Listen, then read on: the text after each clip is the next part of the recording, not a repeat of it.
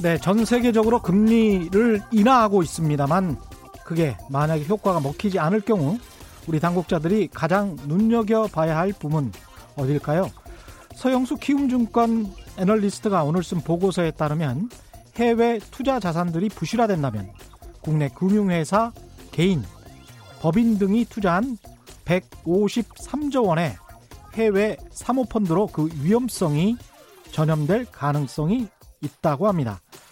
국내 금융사, 개인, 법인 등이 사모펀드 형태로 해외에 투자한 153조 원은 주로 호텔, 부동산, 항공기, 쉘, 오일 업체 등 고수익을 약속하는 그러나 그만큼 재무 안정성은 떨어지는 그런 것들이었습니다.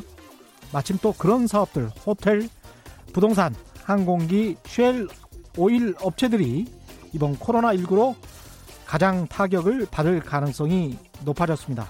금융당국이 지금이라도 점검해봐야 할 것 같습니다.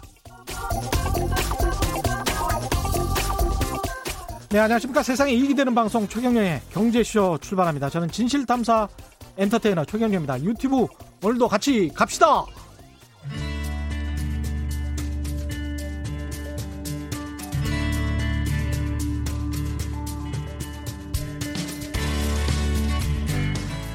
경제방송 아무거나 들으면 큰일 납니다. 듣고 또 들어도 탈이 나지 않는 최경영의 경제쇼. 네, 어젯밤 미국 다우 지수는 14%, 13% 가까이 빠졌군요. 유럽 증시도 4, 5% 정도 하락했고 2012년 이후 유럽 증시 같은 경우는 가장 낮은 수준이라고 합니다. 우리 증시도 마찬가지죠. 오늘 코스피가 1672, 3% 가까이 빠졌습니다. 각국 중앙은행들이 금리를 내리고 돈을 풀고 있습니다만 어느 정도 효과를 낼지 오늘은 30년 경력의 이카노미스트 김한진 KTB 투자증권 수석 연구원님 모시고 어, 고견 들어보겠습니다. 안녕하십니까? 아, 예, 안녕하세요. 예, 반갑습니다. 아, 예, 반갑습니다.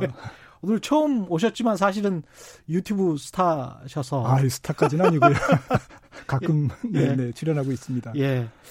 어제 오늘 그 세계 증시 금융시장이 확인한 건 뭐라고 정의할 수 있을까요? 금리 인하로는 안 된다. 뭐 이렇게 정의할 수 있겠습니까? 어떻습니까? 네, 일단 뭐 급한 게 금리는 아니다. 음. 좀 다른 게 필요하다. 예. 아, 금리만 갖고는 지금 뭐 성나서 날뛰는 것 같은 그렇죠. 그런 예. 그 금융시장, 주식시장의 어떤 이 놀라운 변동성을 음. 조금 잠재우기가 쉽지 않다. 음. 다른 걸 달라. 예. 이제 그런 시그널이었죠. 신호입니다. 오늘 그 다른 게 뭐가 될지 그 이야기를 좀 해주시면 좋을 것 같은데요. 일단은 상황 판단을 먼저 해봐야 될 것 같고요. 이게 지금 금융위기랑 비교하는 사람들이 생겨나기 시작했지 않습니까? 어느 정도로 심각한 겁니까? 네, 이거는 뭐 사실 앞으로 팬데믹 대유행이 어느 정도 진행되느냐에 따라 달라지는 문제거든요. 음. 어, 이게 만약에 뭐 어제 트럼프 대통령이 언급했습니다마는 뭐 7, 8월까지 된, 진행된다든지 예. 내지는 뭐 올해 내내 음. 연말까지 계속되고 뭐 심지어 내년까지 간다든지 이러면 어, 상당한 경제적 충격과 기업이 이게 훼손이 있을 거고요. 예. 거기에 따라서 뭐 금융시장도 뭐 안전할 수가 없죠. 음. 뭐 계속 주가도 빠질 거고. 예. 어, 뭐 전 세계 금융시장이 상당히 그 곤혹을 치를 것 같습니다. 앞으로도. 예. 예. 예, 그런데 만약에 뭐 한두 달 내에 뭐 완벽하게 바이러스가 잡히는 건 아니더라도 음. 뭐 지금의 우리나라 정도 상황 예. 예. 그러니까 확진자 수가 확연히 줄고 음. 어, 사망자 수도 주는 이제 뭔가 서광이 보이는 예. 그러니까 소위 바이러스로 인한 금융시장의 리스크가 줄기 시작하면 예. 그 위험이 줄기 시작하면 음. 어, 일단 뭐 새로운 국면으로 가는 거죠. 음. 에, 지금 사실은 어, 뭐 여러 가지 측면에서 좀 생각해 볼 필요가 있는데 예. 바이러스라는 것 자체는 사실은 경제 분석하는 사람들이 알 수가 없습니다. 그 자체가 불확실성입니다. 사실 과학자분들, 의사들도 모르는 게 많더라고요. 이 바이러스에 대해서 시, 신종이니까. 그렇겠죠. 예. 그래서 예. 이게 지금 바이러스 자체의 불확실성이 이게 조금 다른 여느 예. 뭐 금융위기라든지 경기 침체의 어떤 방아쇠 역할을 했던 여러 가지 요인들이 있지 않습니까? 예. 뭐 과거의 남유럽 재정위기라든지 뭐 부동산 가격이 하락하면서 이어졌던 뭐 2007, 8년의 서브프라임, 예. 미국의 어떤 금융위기라든지 이런 부분들은 좀 예측 가능했다라는 거죠. 예. 왜냐하면은 금융시장의 금융투자 상품 음. 내지는 금융자산 가격 음. 혹은 어 여러 가지 가격 변수들 예. 뭐 환율이라든지 집값이라든지 금리라든지 이런 어떤 경제적 지표를 가지고 다룰 수 있는 문제였고 그렇습니다. 바이러스 자체는 이거는 모릅니다 눈에 보이지도 않고 음. 예, 그래서 이거는 좀 오리무중이다 예. 그 자체가 불확실성이지 않습니까 예. 주시장이 가장 싫어하는 게 이제 불확실성이죠. 예.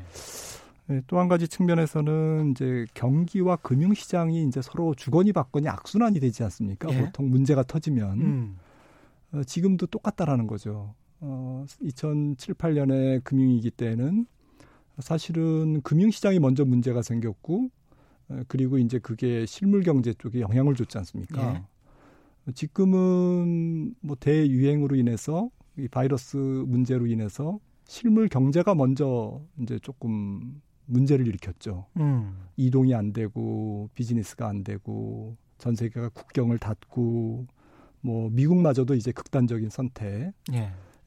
이제 국경을 닫는 음. 이제 이런 정책을 취하고 뭐 이동을 금지한다든지 예. 모든 경제 활동이 이제 이렇게 멈춰 서는 거죠. 예. 멈춰 서다 보니까 어 이게 조금 심각한 겁니다. 음. 계속 멈춰 쓴다. 이러면 뭐 비행기를 타고 가야 도장도 찍고 어뭐 여러 가지 거래도 하고 상품도 수출하고 수입하고 뭐 이렇게 되지 않겠습니까? 예. 이런 화- 경제 활동 자체가 완전히 올스톱되는 이제 그런 상황이니까 이게 만약에 극단적인 대유행으로 계속 치달으면 음. 그것도 전 세계 경제의 20조 달러의 GDP를 갖고 있는 예. 경제 규모를 갖고 있는 미국이 멈춰서 버린다면 예. 또 비슷한 규모의 유럽이 멈춰서 버린다면 이거는 뭐 보통 심각한 문제가 아니죠. 빨리 해, 빨리 풀려야 됩니다. 근데 이게 참 빨리 풀려야 되는데 정말 말씀하신 대로 과학자들이나 의학 박사들도 잘 모를 수밖에 없는 게 이게 어떤 여러 가지 분야들이 서로 얽혀 있잖아요. 이번 같은 경우도 가령 술집을 문을 닫아라. 트럼프 대통령이 이야기하는 게 열 사람 이상은 만나지 말아라. 뭐 이런 식으로 이야기를 하고 그 다음에 실제로 미국 주정부에서도 뭐 영화관이랄지 술집이랄지 상점들이랄지 이런 것들이 한시적으로 폐쇄되는 네. 지경에 이르, 이르러 버리니까요.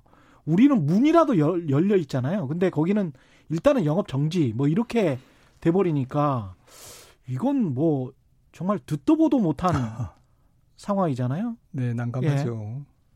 그 특히 그리고 이제 그동안에 그러면 B2B 사업이랄지 있지 않습니까? 가령 어디 가서 공장을 짓고 있는 무슨 플랜트 업체랄지 건설 현장이랄지 이런 것들도 제대로 원료를 재료를 조달을 못해서 멈춰 서는 것 또는 노동자들이 못 나오니까 멈춰 서는 것 그런 것도 걱정해야 되는 상황인 거죠 지금.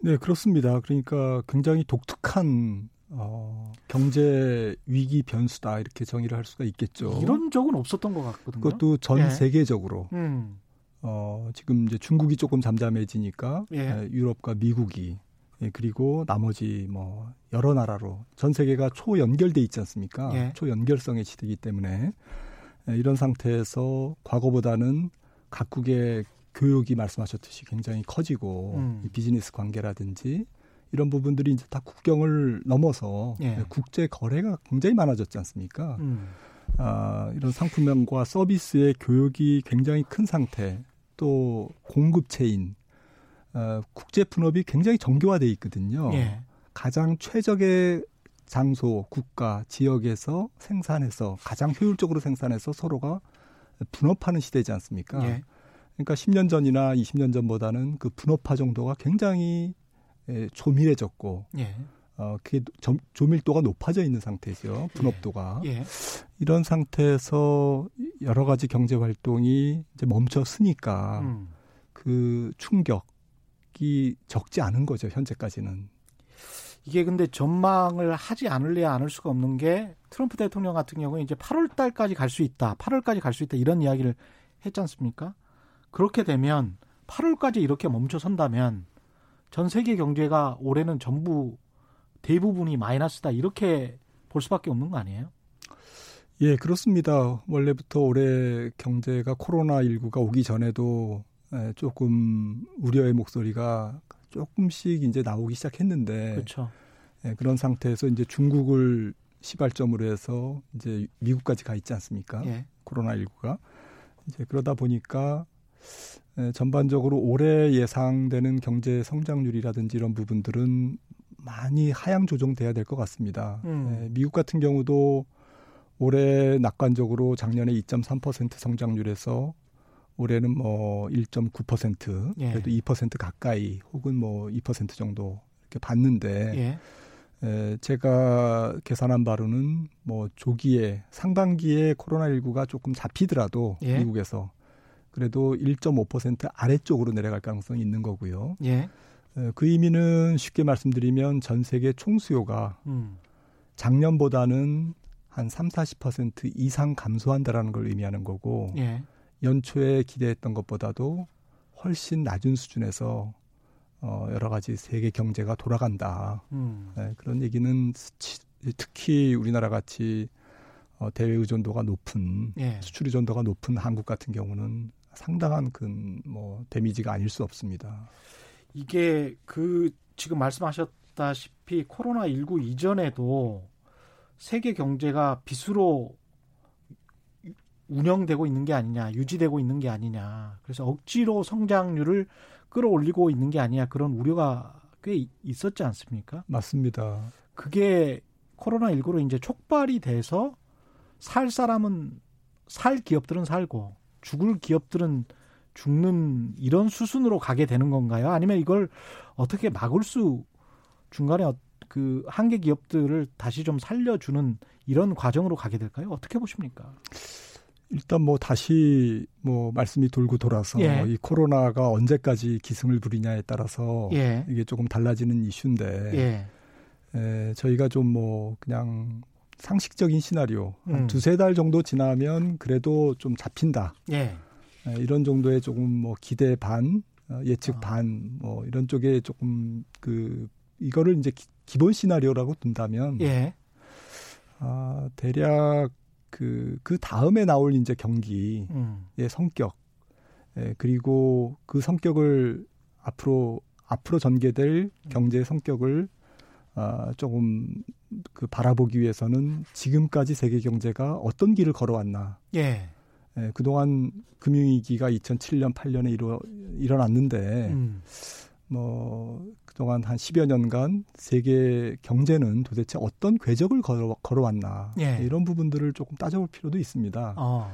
이제 그런 관점에서 말씀하셨던 부채가 예, 이제 가장 그 큰 특징 중에 하나죠. 예, 에, 전 세계 부채는 뭐 GDP 경제 규모 대비 이제 따져야 되죠. 경제 규모도 커지니까 빚도 커지는 건 맞습니다. 그렇죠. 예, 신용사에서 당연히 이제 빚과 어, 부채와 에, 그리고 경제 규모가 같이 성장하게 돼 있는데요.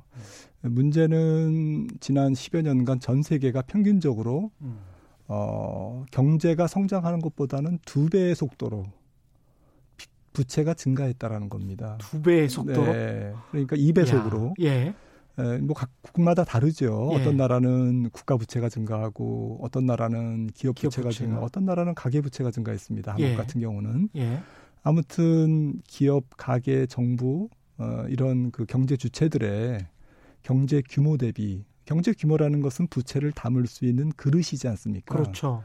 예, 그릇 대비 너무 넘쳐 이제 흘러난 거죠. 예, 이제 그러다 보니까 여러 가지 예전에는 볼 수 없었던 현상들이 특히 뭐 음. 부채는 뭐 예전부터 증가했습니다만 특히 지난 10여 년간 많이 증, 그 어떤 현상들이 나타났는데 예, 예, 그런 현상이 이제 아까 잠깐 지적하셨던 어 빚으로 이제 그 생존하는 음, 생존하기 위해서 또 빚을 내는 그렇죠. 예. 근데 이게 가능했던 게 금리가 낮으니까 워낙 낮았으니까. 이자율이 낮기 때문에 예. 어, 이렇게 숨만 쉴 수 있는 기업들이 뭐 옛, 날 같으면 예. 금리가 일종의 조금 자본주의 경제에서 약간 잔혹한 그렇죠. 구조 조정의 이게 해결사 역할을 하거든요. 예. 예. 그래서 이제 이 금리가 돌아다니면서 너는 이제 조금 문 닫어. 음. 너는 생존 가치가 조금 없는 것 같아. 예. 예, 너는 저 빚을 빨리 갚어. 너는 파산 신고해. 음. 뭐 이렇게 해서 이제 다 지적질을 하고 다녔는데 예. 이 이제 지적질을 하고 다니는 사람이 없는 거죠. 그렇죠. 예, 그래서 예. 이제 금리가 그 역할을 안 하다 보니까 음. 어 이제 빚으로 사는 기업들, 가게, 국가 심지어는 이런 게 바이러스처럼 이제 창궐한 겁니다. 어. 아, 그러다 보니까 이제 이 경제가 빚, 빚으로 이루어지는 경제가 천년 만년 계속될 거라고 이제 사람들은 뭐 약간 그 믿음을 갖고 있습니다. 그러니까 바이러스가 창궐하기 이전에 빚이 전염이 되고 빚이 감염이 됐어. 네, 네. 그런 상황이군요, 이게. 네. 예. 그런데 문제는 이제 경제가 계속 굴러가면 예.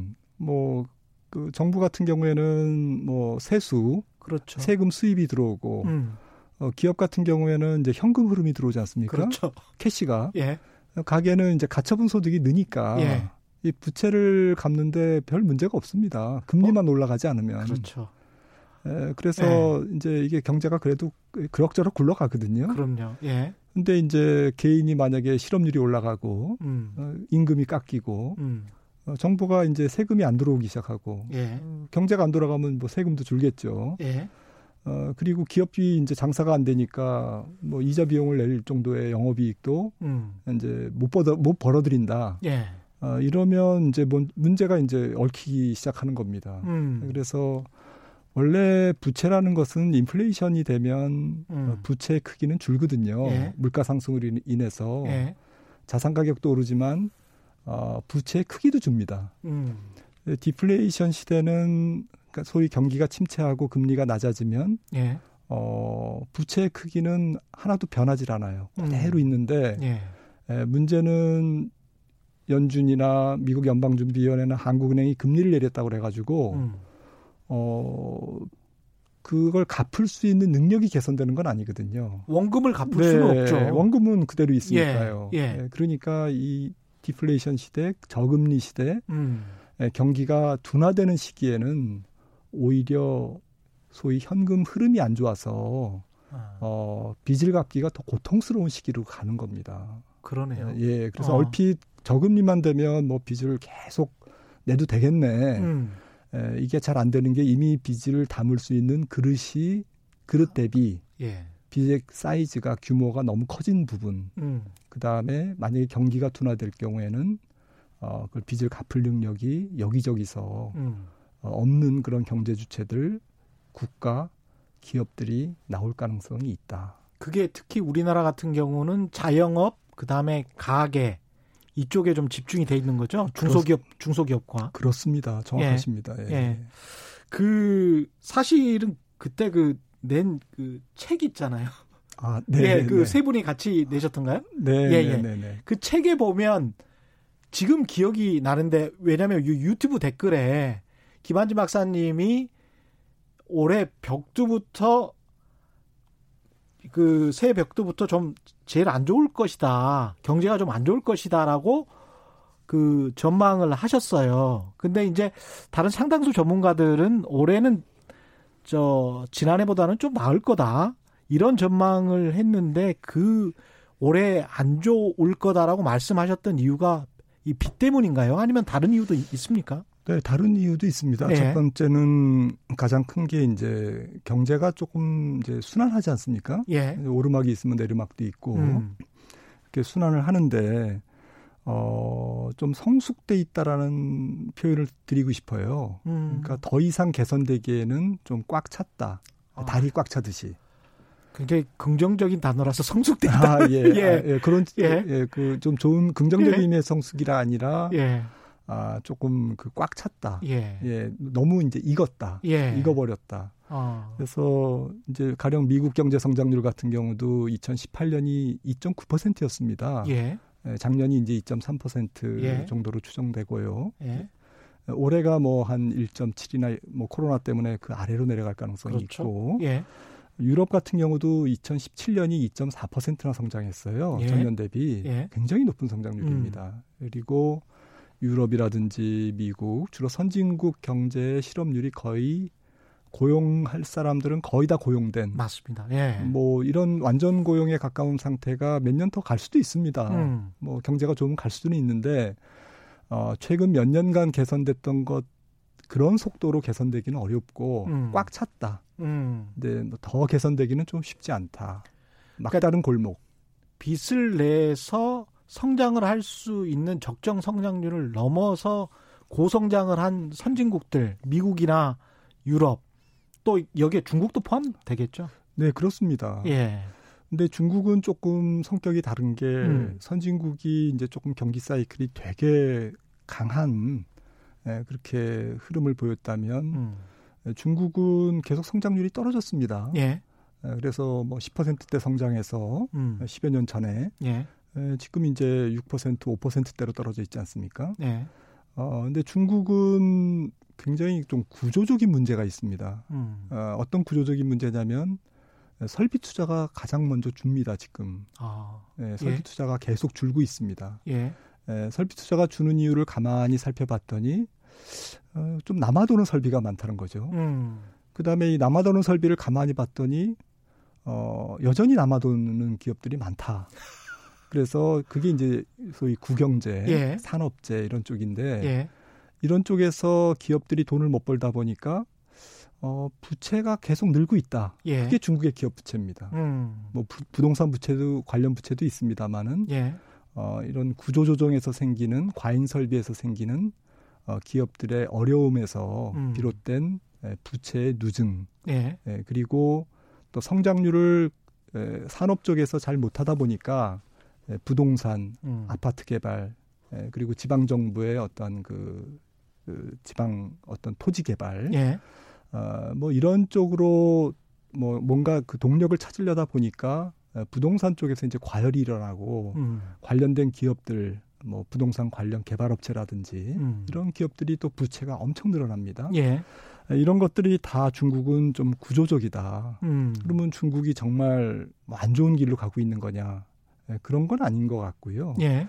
어, 중국은 앞으로 계속 그 수출 의존적인 대외 경제 매우 그 의존적인 경제로 가기는 어렵습니다. 예. 어, 소비가 증가해야 되고 경제 전체에서 소비의 비중이 늘면서 소위 미국과 같은 그러한 거대 경제로 이제 조금씩 한 발씩 한 발씩 가는 거거든요. 예. 그런 국가 전체의 어떤 프레임을 음. 바꾸는 과정 속에 지금 중국이 있는데 예. 문제는 그 과정에서 선진국의 수요, 전 음. 세계 수요가 주니까 예. 이 구조 조정과 부채 조정이 좀 원활하게 진행이 안 되는 거죠. 아. 그래서 정리해서 말씀드리면 어, 잘 나가는 선진국은 좀 더 좋아지긴 어렵고, 예. 예, 그 다음에 중국을 비롯한 선, 신흥국은 뭔가 구조적인 문제가 있고, 음. 거기다가 예전처럼 선진국이 물건을 어, 신흥국이 생산한 물건을 많이 사주지 않거든요. 예. 사주긴 사주는데 반도체라든지 통신 장비라든지 이런 첨단 제품은 사는데 예. 일단 원유를 안 사가죠. 예. 자기네들이 셰일 오일을 생산하니까. 예. 예, 그다음에 일반적인 공산품은 굉장히 그 원가 경쟁력이 미국 높아졌습니다. 어. 또 미국의 해외에 있는 자회사들, 예. 또 소비 구조도 바뀌고 이러면서 신흥국이 소위 선진국에 기대서 의존해서 그 시장을 발판으로 해서 성장을 해왔는데 예. 문제는 소위 선진국 경제 성장의 낙수 효과, 예. 선진국 경제가 회복되면서 받는 수혜 예. 이런 것들이 조금 과거보다는 약해졌다라는 거죠. 그럴 수밖에 없겠습니다. 예, 그러다 보니까 예. 지금 전 세계 경제가 선진국과 신흥국이 좀 경제가 음. 어, 좀 차별화되고 양극화되고 있는 거거든요. 그러면 아까 그 말씀하신 대로 그 다음에 올 경기의 성격을 좀 가늠해 봐야 된다라고 말씀을 하셨는데 그게 V자가 될지 U자가 될지 또는 뭐 장기 침체로 가는 L자가 될지 어떻게 보십니까? 예, 그래서 저는 지금까지 말씀드린 뭐 이런 내용을 토대로 해서 앞으로를 전망을 해본다면, 예. 어, 물론 뭐 주식 시장은 뭐 단기적으로는 반등할, 얼마든지 반등할 수 있고, 예. 어, 또 뭐 U자나 V자형으로 올라갈 수가 있겠지만 예. 이제 뭐 주식 시장을 떠나서 실물 어, 경제. 예, 실물 경제나 이런 부분들은 에, 전 세계가 당분간은 음. 뭐한 2, 3년 정도는 에, 저성장 기조로 갈 가능성이 매우 높고 에, 아. 코로나19는 사실은 그런 저성장 기조로 가는 이런 경기 확장을 조금 멈춰 세우는 음. 방아쇠 역할을 좀 한 것 같고요. 예. 어, 실질적으로 어, 세계 경제가 조금 한 2, 3년 정도 예. 약간 아래쪽으로 주저앉는 이유는 음. 조, 조금 이제 그 성장이 감속되는 이유는 예. 에, 지금 이런 구조적인 문제, 또 경기 순환적인 문제, 또 그 안에 깔려 있는 에, 부채 문제, 예. 또 여러 가지 정책 수단의 고갈 문제, 에, 뭐 그다음에 최근에 이제 자산 시장과 유동성 간의 관계, 예. 또 자산 시장이 상당히 경제에 그 기여도가 높습니다. 실물 그렇죠. 경제에 그렇죠. 미국 같은 경우는 특히 높고요 선진국은 예, 그러다 보니까 유동성이나 이 저금리가 아, 자산 시장 경로를 통해서 소위 실물 경제를 부양하는 효과가 굉장히 그동안 컸거든요. 그 주가 오르면 소비를 많이 네, 하니까요. 당연히 소비 예. 많, 많아지고 뭐 집값 오르면 또 예. 웰스 그렇죠. 이펙트라고 하죠. 예, 부의 효과가 네, 있고요. 네. 예. 그래서 이렇게 그 주거니 받거니 실물과 금융 자산 시장이 서로 이제 어깨 동무하고 이렇게 갔는데 음. 어, 어떤 이유에서도 이제 성장이 좀 멈추고 기업 이익이 약간은 뭐 뭐, 뭐, 한, 뭐, 조금 예전처럼, 예전 같지 않을 수는 충분히 있는 거 아닙니까? 그렇죠. 예, 원래 뭐 코로나가 아니더라도. 예, 예, 예. 뭐, 조- 조금 쉴 수 있는데, 예. 이제 쉴 수 있는 자리에서 코로나가 왔고, 음. 이 코로나 19가 조금 더 세계 경제를 멈춰 세우면, 예. 이제 자산 시장이 좀 고생을 하고, 이 자산 시장 때문에 누렸던, 그동안 누렸던, 어, 여러 가지 금융 시장의 어떤 그 혜택들, 음. 그리고 그게 이제 소비에 영향을 미주고 투자에도 영향을 주고 기업들에게 자금을 공급하는 음. 에, 그게 반드시 나쁜 건 아닙니다. 금융시장이나 자본시장을 어떤 경로로 해서 예. 통로로 해서 어, 경제가 선순환하는 것은 굉장히 좋은 시스템인데 예. 에, 문제는 이제 그게 되감기는 음. 이제 반대쪽으로 예. 에, 주가 하락, 뭐 주가 하락에 따라서 뭐 여러 가지 자산 가격도 다른 것도 하락하고 악순환이 네. 그 예. 실물 경제도 하- 하락하고 소비 심리도 얼어붙고 음. 또 소비 심리가 얼어붙은 걸 보고 또 주가가 또 빠지고 그렇죠. 어, 최근에 특히 몇 년간 이어져 왔던 이 선순환이 음. 반대쪽으로 대강기면 그렇죠. 에, 조금 뭐 코로나 19가 어느 정도 확산되느냐에 따라서 그건 달라질 문제지만 음. 아무튼 앞으로 한 2, 3년 정도는 에, 조금 아래쪽 방향에서 눌릴 가능성이 있다. 지금 2, 생각합니다. 3년이라는 말씀을 두 번 하셨기 때문에 U자 최소한 U자를 그 밑바닥이 아주 두툼한 U자면 거의 L이에요. 올라오기 전까지는 그렇지 않습니까? 그래서 밑바닥이 아주 두툼한 U자를 지금 말씀을 하시는 것 같습니다. 예. 어, 네, 뭐 그렇다고 그래서 뭐새 형제가 뭐 예. 정말 뭐 으, 예상하기 어려운 예. 뭐그 그런 음. 아주 극단적인 뭐 상황으로 간다라 간다 음. 아, 이런 말씀을 꼭 드리는 건 아니고요. 예. 조금 쉴 때가 됐는데 어. 조금 쉬어갈 때가 됐는데 에, 코로나가 좀 그 역할을 한 것 같습니다라는 예. 거고 에, 이제 그 과정에서 저희가 지혜를 모아서 음. 에, 다시 이제 다음 경기를 끌어올릴 수 있도록 노력을 그렇죠. 해야죠. 예. 큰 그림은 어느 정도 보인 것 같고, 그렇다면 이제 산업별로 만약에 뭐 2, 3년 후가 될지 언제가 될지는 아무도 모르는 거니까요. 그죠? 근데 이제 뭔가 어 반등이 온다면 투자자 입장에서나 산업 기업하는 분들 입장에서나 어떤 분야를 주목을 좀 해봐야 될까요? 네, 뭐 여러 가지 측면에서 생각을 해봐야죠. 예. 음, 우선은 뭐 4차 산업이라는 게 음. 뭐 어떻게 보면 뭐 긴 호흡으로 보면 음. 이제 시작 아닐까요? 아 이제 시작이다. 네. 예. 올해 당장 이제 5G의 이제 통신망이 열심히 깔리지 않겠습니까? 예. 올해 내년에. 음. 그러면 이제 처음에 인터넷이 깔리고 거기에 각종 컨텐츠나 서비스업이 이제 거기에 얹혔듯이 음. 고속도로 깔리면 그다음에 차 다니듯이 그렇죠. 이렇게 해서 이제 5G로 대표되는 이제 이런 그 초연결성이 더 이제 촘촘하게 되고 음. 속도가 이제 지원되고요. 예. 안정성이 지원되고 음. 어, 보안이 지원되고 이러다 보면 이제 확실히 이제 음. 거기에 컨텐츠가 다양하게 이제 형성될 가능성이 있고 예. 또 저성장일수록 사실은 어 각국 또 기업들 음. 뭔가 성장의 돌파구를 찾아야 안 되겠습니까? 그렇죠. 그러다 보면 뭐 공장 자동화부터 해서 음. 어 여러 가지 AI라든지 예. 빅데이터 그리고 뭐 여러 가지 뭐 좀 핀테크라든지 음. 이런 각종 뭐 좀 4차 산업적인 뭐 좀 혁신 성장에 가까운 뭔가 그 아이템들을 다 고민할 겁니다. 예.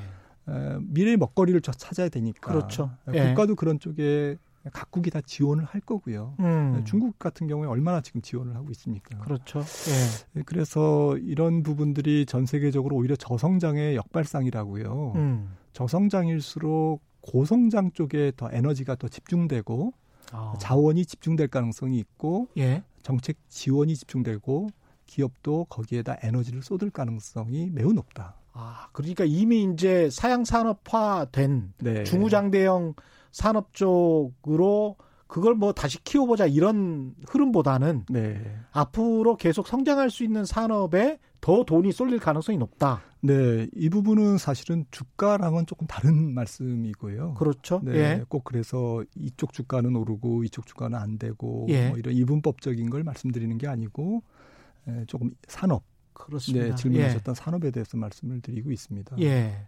주가는 또 턱없이 많이 떨어진 기업들이 또 오를 수는 있는 거니까요. 음, 맞습니다. 예, 예, 네. 반등할 수 있는 네. 거니까. 근데 이제 긴 어떤 관점으로 장기적인 관점으로 본다면 저성장의 역발상 이 말씀은 좀 새겨 들으셔야 될 것 같고요. 부동산 이야기가 자꾸 질문이 들어와서 예. 아, 네, 예. 네. 김대식 님. 빚으로 이루어진 부동산은 어떻게 되나요? 전세 대출, 부동산 대출. 하지만 떨어지지 않는 부동산. 어떻게 보십니까? 지금 현재 상황은? 어, 2007년, 8년에 금융위기가 왔을 때도 처음 금융위기가 출발 시작된 것은 2007년이지만 예. 리만 브라더스가 파산이 되면서 예, 본격적으로 공적 자금과 제로 금리를 향해서 이제 연준이 예. 움직인 것은 이제 2008년입니다. 음. 에, 그때도 사실 부동산은 어, 주가가 2009년에 에, 바닥을 찍고 이제 그때부터 올라갔죠. 예. 에, 그런데 주가가 바닥을 찍고 올라갈 때 그때는 이제 부동산 거품 때문에 문제가 생겼던 거라서 예. 어, 오히려 부동산 시장은 집값은 미국 같은 경우도 그렇고 전 세계적으로 어, 주가가 올라갈 때 부동산은 그때부터 이제 내리막길을 걸었습니다. 예. 아, 그래서 좀 이걸 왜 말씀드리냐면은 음. 어, 앞으로 전개될 상황에서 뭐 여러 가지를 고민하실 텐데 예. 한두 가지 정도를 말씀드리고 싶어요. 음. 어, 첫째는 어, 전체적인 수요가 감소하는 예, 그리고 전 세계 경기가 약간 어, 좀 눌려 있는 예. 예, 그런 기간에는 어, 집값이 다른 자산에 비해서 그렇게 강하게 움직일 수는 없을 거다. 그렇죠. 예, 예. 이제 그건 상식인 것 같고요. 예. 어, 전체적으로 소비 심리도 얼어붙고 뭐 고용이나 예, 이런 심리적인 부분까지 해서 음. 이제 좀 얼어붙을 가능성이 있기 때문에 그렇고요. 예. 예, 또한 가지는 조금 이제 긴 관점에서 봤을 때 예, 과연 제로금리 시대에 예, 부동산은 계속 올라갈 수 있느냐? 예, 금리만 낮추면 앞으로도 근데 일, 일본은 안 올라갔잖아요. 네, 맞습니다. 예. 일본 같은 경우가 90년에 예. 그뭐 금리가 거의 한 10%대 예. 어 3개월 CP 기준으로는 20%였습니다. 예. 그런데 그게 거의 1%대까지 떨어지는 사이에 예. 예, 상업용 부동산은 거의 한 10분의 1. 10분의 1. 네, 주거용 부동산은 3분의 1 정도 떨어졌습니다. 2005년까지. 10분의 1로 떨어졌어요. 그러니까 이게 이제 좀 특이한 현상이긴 합니다. 전 세계적으로 봤을 음. 때는. 예. 그래서 에, 꼭 일본 상황이 전 세계에 다 전염될 거다. 2009년에 그 어떤 망령이 살아나서 예. 이제 그런 말씀을 드리는 것은 아니고요. 예. 한번 저희가 역사의 교훈을 되짚어 볼때 음. 그때는 왜 금리가 낮았는데 그렇죠. 계속 낮아졌는데 예. 어, 부동산은 안 됐을까? 음. 에, 결국 뭐 부동산이 뭐 경제 에, 특히 어떤 사람들의 소득, 음. 정책, 금리 뭐 이런 것들에 이제 변수지 않습니까? 예. 함수인데 예, 그런 부분에서 금리가 작동 안 되는 때도 있다. 음. 아무리 금리가 낮아져도 경기가 그 이하로 예. 그 이상으로 더 안 좋아지면 음. 아, 방법이 없죠. 저금리에도 방법이 없다. 예. 이 말씀을 좀 드리는 거고요. 그 음. 대표적인 사례가 90년대 음. 일본의 부동산 어떤 버블 붕괴였다라는 거고요. 예. 어, 이 당시에 결국 좀 참고해 볼 만한 것은 어, 결국 빚이 많은 상태 혹은 음. 자산 가격, 집값이 너무 과도하게 오른 상태에서 경제가 꺾이면 음. 조정의 압력도 상당히 클 수밖에 없다. 그렇죠.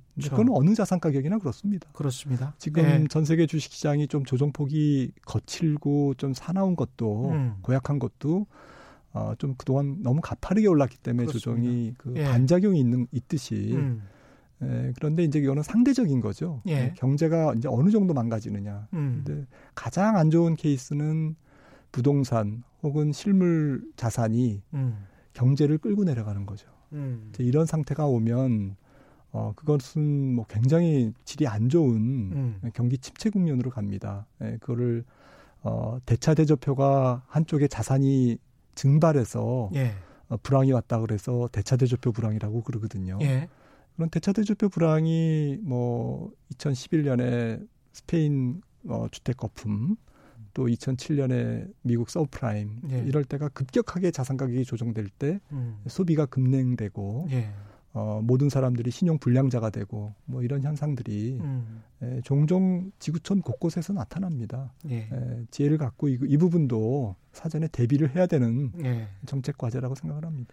각국의 대응과 우리나라 대응 그리고 개인 투자자 입장을 여쭤보기 전에 홍병등 씨죠. 미국 셰일가스 업체들처럼 우리나라에도 신용 경색 문제가 있는 산업군 어떻게 보십니까? 이건 그런 게 있을까요? 예, 지금 미국의 그 가장 대표적인 뭐 조금 신용 등급이 낮고 예. 에, 재무 구조가 안 좋은 업종은 지금 항공, 그다음에 호텔, 그렇죠. 예, 그리고 여러 가지 이제 좀 여행. 예. 아까 모두에 말씀드렸던 네. 사모펀드 투자, 아, 예. 예. 다 그러네요. 예, 예. 그리고 이제 말씀하셨던 쉐이로일이 예. 예, 상당히 많은 부분을 차지하고 있습니다. 예. 에, 그런데 미국이 특히 문제가 되는 이유는 조금 우리나라랑은 다르고요. 예. 미국이 문제가 되는 것은 특히 경제 사이즈도 크고 금융의 중심이다 보니까 음. 아, 굉장히 그 저금리에서 어, 소위 그 투자 등급에서 가장 낮은 쪽 이게 이제 저희가 triple B 등급이거든요. 예. 에, triple B 등급은 투자 적격 회사채입니다. 음. 에, 그래서 이제 여러 기관 투자가들이 다 투자할 수 있어요. 예. 에, 그런 투자 적격 등급의 회사채들이 회사채 등급을 갖고 있는 기업들이 음. 예, 그동안 이제 돈도 많이 빌렸고 잘 빌리고 이렇게 해서 이제 영업 활동을 사업 활동을 쭉 영위해 왔는데 어, 최근에 이제 경기가 조금 약간 이제 어수선해지고 음. 또 유가도 떨어지니까 이제 이런 유가에 민감한 기업 또 코로나 19와 좀 민감한 어떤 그 피해가 있는 업종들에서는 이제 신용 경색이 오는 겁니다. 예. 예. 뭘 말씀드리려고 하는 거냐면 음. 어느 나라나 뭐 신용 등급이 낮은 기업은 있는데 예. 예, 문제는 그 낮은 신용 등급의 기업들에게 음. 돈을 너무 많이 빌려줬다. 예. 사람들이 예. 가령 triple B 등급 말씀드렸지만 음. 투자 적격에서 제일 그 꼬리에 있는 낮은 예. 등급의 회사채 비중이 음. 전체 투자 적격 회사채 비중의 50%가 넘을 정도로 이거는 어. 역사상 최고거든요. 세계 시장, 채권 네. 시장이 다 그런 식으로 돼 있습니다. 유럽과 미국이 다 동일합니다. 예. 그러니까 뭐 거의 두 나라가 음. 전 세계 회사채 시장의 글로벌 회사채 시장의 주도를 하고 있기 때문에요. 예. 어, 그러다 보니까 너무 돈이 많이 그쪽으로 쏠렸고, 음. 그건 왜 쏠렸겠습니까? 금리가 낮다 보니까 그러네요. 금리를 많이 주는 쪽에 돈을 많이 빌려준 거죠. 아. 저금리를 이기기 위해서. 예. 각전 세계 기관 투자가와 개인 투자가들이 그쪽에다 음. 돈을 빌려준 거고요. 채권을 예. 사준 거죠. 그렇죠. 그리고 그 밑에 있는 음. 어, 정급본드라고 하죠. 예. 예, 투자 부적격, 아예 부적격인 등급의 채권들에게도 은행들이 음. 대출을 많이 해줬습니다. 예. 은행들은 그 대출을 또 기초자산으로 해서 CLO라고 하는 구조화증권을 해서 예. 발행해서 신용 등급을 또 이제 수학적으로 높여서 전 세계에 이렇게 다 뿌렸거든요. 지난번에 CDO랑 똑같네요. 2008년 네, 그, 그때는 이제 파생 예. 상품이고 이번에는 뭐 파생 상품은 까지는 아닙니다만 예. 뭐 구조화 증권. 예. 예. 그래서 네, 약간 엇비슷합니다. 그러네, 근데 그 규모가 예. 아, 상당히 그 비슷하고 음. 그 과정도 비슷하고 음. 어, 또 약식으로 대출해주는 비중도 굉장히 많이 많고요. 음. 네, 그래서 좀 설렁설렁 대출하고 음. 어, 기업들도 돈이 필요하고 예. 또 금융 투자자들도 높은 금리의 어떤 그 금융 상품이 필요했고 음. 네, 누이 좋고 매부 좋고, 매부 좋고, 이래서 이제 이게 확산된 거죠. 예. 네, 그래서 이제 그 낮은 등급의 기업들이 돈을 너무 실력에 비해서 많이 아, 빌렸었고 아, 예. 또 많이 투자를 했다. 음. 그런데 특정 금융기관들이 뭐 2007년처럼 뭐 집중적으로 많이 갖고 있다거나 아니면 그 안에 파생 상품이 아주 복잡하게 예, 예, 구성돼 가지고 예. 이게 터지면 몇배 이제 원자 폭탄 같은 에, 그런 그 폭발력을 갖는다 이런 정도는 아니지만 예. 아무튼 말씀하셨듯이 구조도 비슷하고 또 그 위험에 대한 태도가 너무 음. 안일한 안일하게 그동안 왔다라는 것은 상당히 유사한 측면이 있습니다. 예. 네, 그러다 보니까 지금 최근에 뉴스 보시면 어, 계속 뭐 미국의 신용 어떤 기업들의 신용 위험 음. 예, 그리고 그런 high yield spread의 상승 예. 예, 거기에 연준이 개입을 하고 어, 레포 시장에 개입을 하고 에, 단기 금융 시장에 유동성을 공급하고 이런 뉴스들을 매일 보실 수가 있거든요. 그렇죠. 예. 이제 이런 이유가 그만큼 그쪽이 지금 복잡하게 움직이고 있고 음. 코로나 19가 건드리고 있는 가장 취약한 고리 중의 하나다. 라고 음. 이제 보셔야 될 것 같은데 예.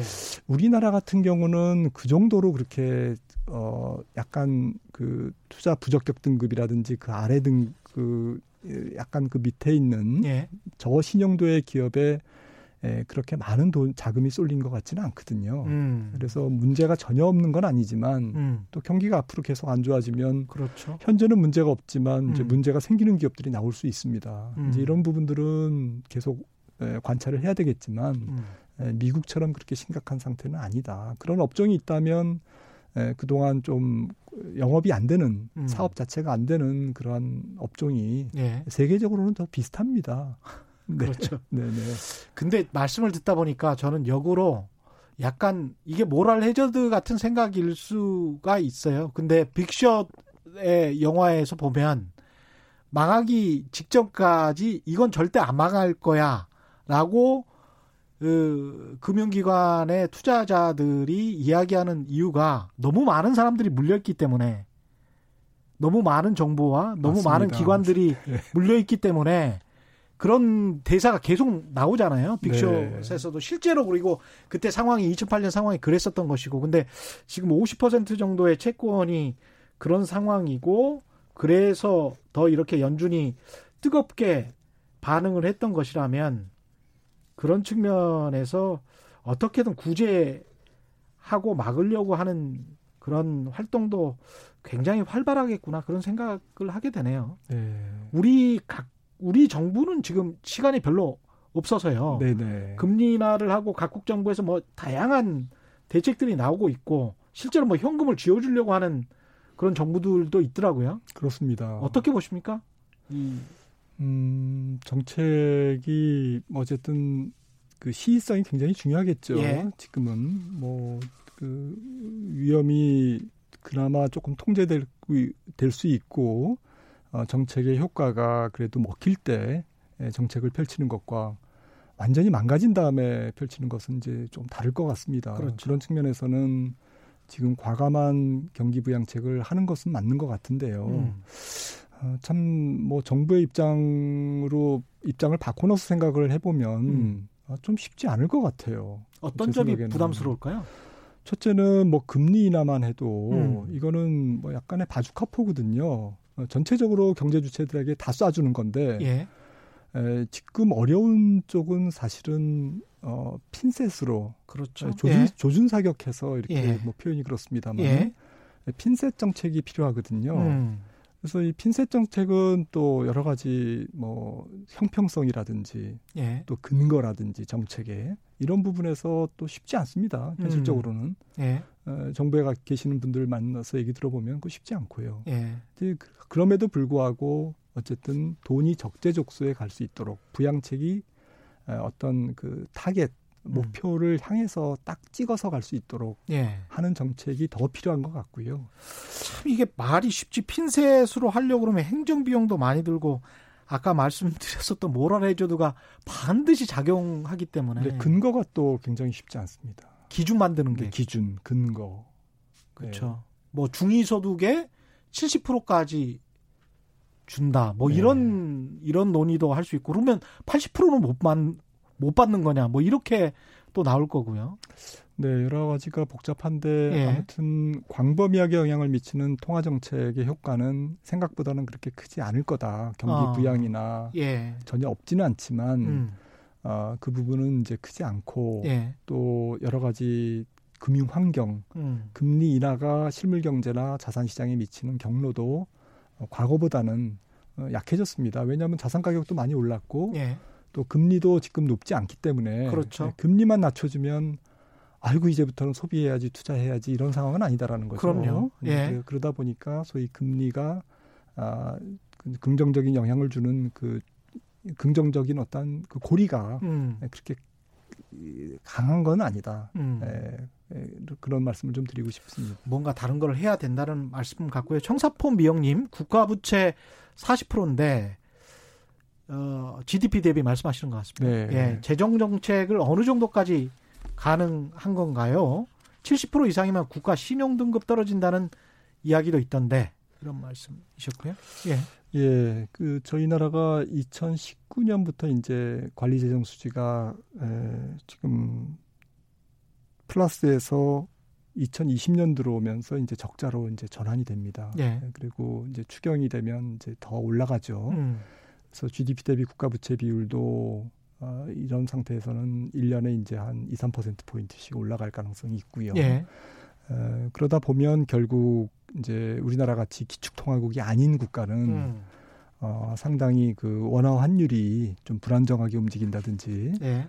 어, 또 외국인들이 한국이 국채는 선진국 국채지만 에, 조금 태도가 바뀔 수도 있고 음. 또 신용 등급을 또 강등시킬 수도 있고 우리가 지금 신용 등급이 일본보다 높잖아요. 일본보다 높습니다. 예. 예, 이제 이런 부분들이 어, 기축통화국이 아니기 때문에 에, 저희가 조금 그런 부분들이 재정의 건전성 이 부분을 뭐 정부가 무- 무시할 수는 네, 없죠. 정부가 뭐 잘 알고는 있습니다. 예.